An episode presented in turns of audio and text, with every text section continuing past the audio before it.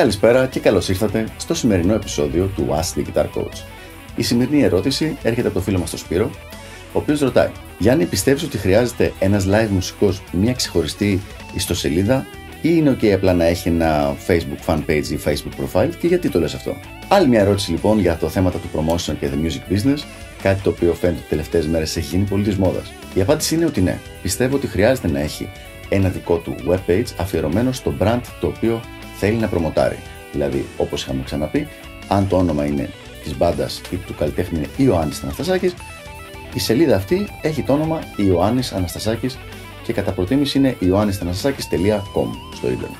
Ποιος είναι ο βασικός λόγος για να έχεις μια δική σου προσωπική σελίδα; Ο βασικός λόγος είναι ότι έχεις τον έλεγχο του τι έχεις μέσα σε αυτή τη σελίδα.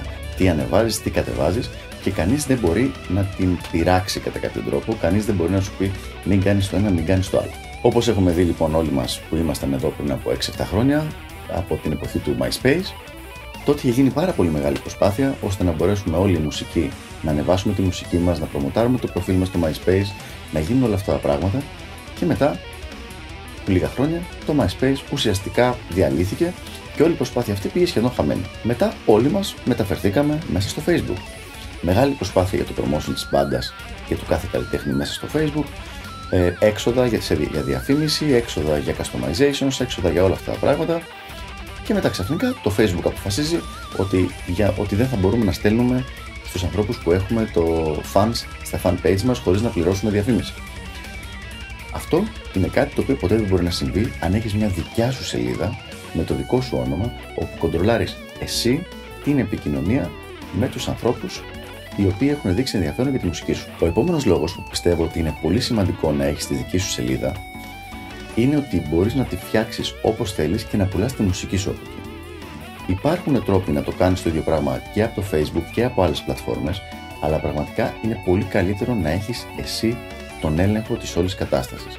Γιατί οι κανόνες στις διαφορετικές πλατφόρμες συνέχεια αλλάζουν. Ο τρίτος και τελευταίος λόγος για να έχεις μια δική σου προσωπική ιστοσελίδα είναι ότι φαίνεται πάρα πολύ επαγγελματικό σε ενδυνάμει συνεργάτες.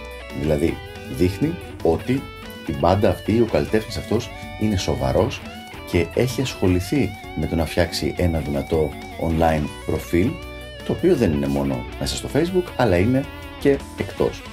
Δείχνει δηλαδή ότι έχεις κάνει μια επένδυση στον εαυτό σου και στη μουσική σου αρκετά σοβαρή. Τώρα έχοντας πει όλα αυτά τα πράγματα μπορεί να έχει φανεί ότι χρειάζεται να κάνεις μια απίστευτη ε, custom σελίδα με τρεις designers και με developers και coders και όλα αυτά τα πράγματα. Όχι, αυτό το πράγμα δεν ισχύει.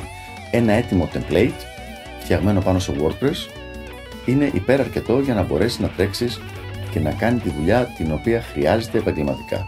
Υπάρχουν πολύ ωραία έτοιμα templates για μουσικούς συγκεκριμένα που σου δίνουν τη δυνατότητα να ανεβάσεις τα βίντεο σου, σου δίνουν τη δυνατότητα να παίζεις τη μουσική σου αυτόματα με το που θα μπεις μέσα, σου δίνουν γενικότερα οτιδήποτε μπορεί να χρειαστείς, καθώς επίσης και τη δυνατότητα να πουλήσεις τη μουσική σου μέσα από το template αυτό. Μην ξεχνάς ότι ο βασικός λόγος για να υπάρχει ε, αυτό το site είναι να δείχνει το τι κάνεις και τι μπορείς να κάνεις. Και αυτά μπορούν να δουλέψουν πάρα πολύ εύκολα χωρίς να εξοδέψει υπερβολικά πολλά χρήματα για να φτιαχτεί αυτή η σελίδα. Εν κατακλείδη, ναι, φτιάξε μια δική σου σελίδα.